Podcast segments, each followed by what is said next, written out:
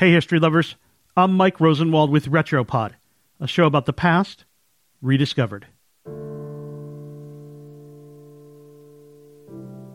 Jacqueline Bouvier Kennedy was the world's most beloved widow. Stoic, beautiful, heartbroken. Her husband, President John F. Kennedy, bled onto her pink Chanel suit after he was shot on that awful November day in Dallas. The world mourned his loss.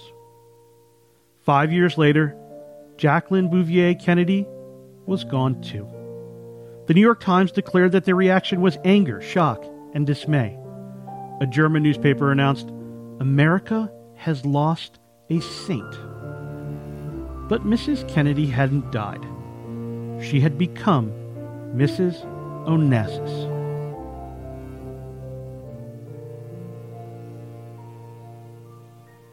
Fifty years ago this week, the former First Lady stunned her adoring public by deciding to remarry.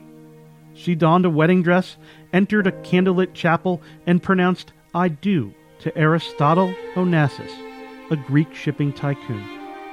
From that moment on, she would forever be Jackie O. The series of events that brought Jackie back to the altar began long before a shot was fired in Dallas.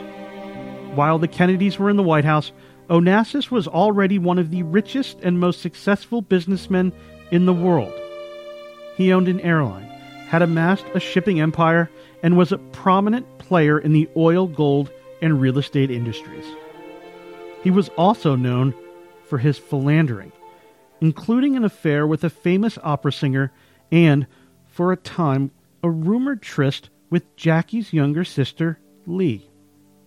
It was Lee who first invited Jackie to take a trip with her on Aristotle's yacht in nineteen sixty-three.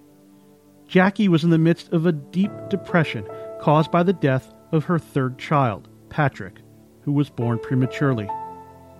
The president reportedly didn't like the idea of the trip, fearing that it would appear improper, but he relented in hopes that some time in the Aegean Sea would bring Jackie back to herself.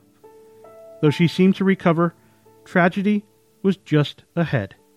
The assassination, the ensuing chaos. As Jackie, just thirty-four years old, transitioned from wife in chief to widow in mourning, moving from the White House to the Upper East Side, there was tension between who she had been and who she was allowed to become. Donald Spoto, one of her many biographers, wrote that her legion of admirers kept her like a butterfly in amber and never wanted her to do anything that would change their adoration of a brave, bereaved woman who was dedicated to her children. By some accounts, Onassis was a vulture waiting to swoop in. Journalist Peter Evans' book, Nemesis, The True Story, describes a long-running love and power struggle among Onassis, Jackie, her sister Lee, the president, and even his brother, Robert F. Kennedy. It almost sounds like a plot for a soap opera. Lee reportedly had an affair with Onassis. Onassis had a business-related grudge against Robert. Robert shared his brother's disdain for Onassis. And after the president's death, Robert and Jackie had become increasingly close. Some believe suspiciously close. Then, in nineteen sixty-eight, Robert, too, was assassinated.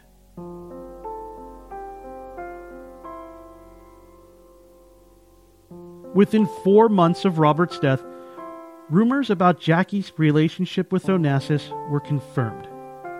The press speculated that Jackie was interested in Onassis only for his money. But those who witnessed the relationship up close could see why Jackie, now thirty-nine, was longing for a partner. She was lonely, and she wanted someone to be a father figure for her children, John and Caroline. And so, on October twentieth, nineteen sixty-eight, on the private island of Scorpios, the couple became husband and wife in front of just their family and closest friends. After the vows were exchanged, the guests boarded Onassis's yacht for a floating reception. pink champagne flowed as reporters on nearby fishing boats tried to get a glimpse of the festivities. Despite the public outcry, the former First Lady would later say that Aristotle Onassis rescued me at a time when my life was engulfed in shadows. But tragedy was never far from Jackie. In nineteen seventy-three, Aristotle's son died in a plane crash.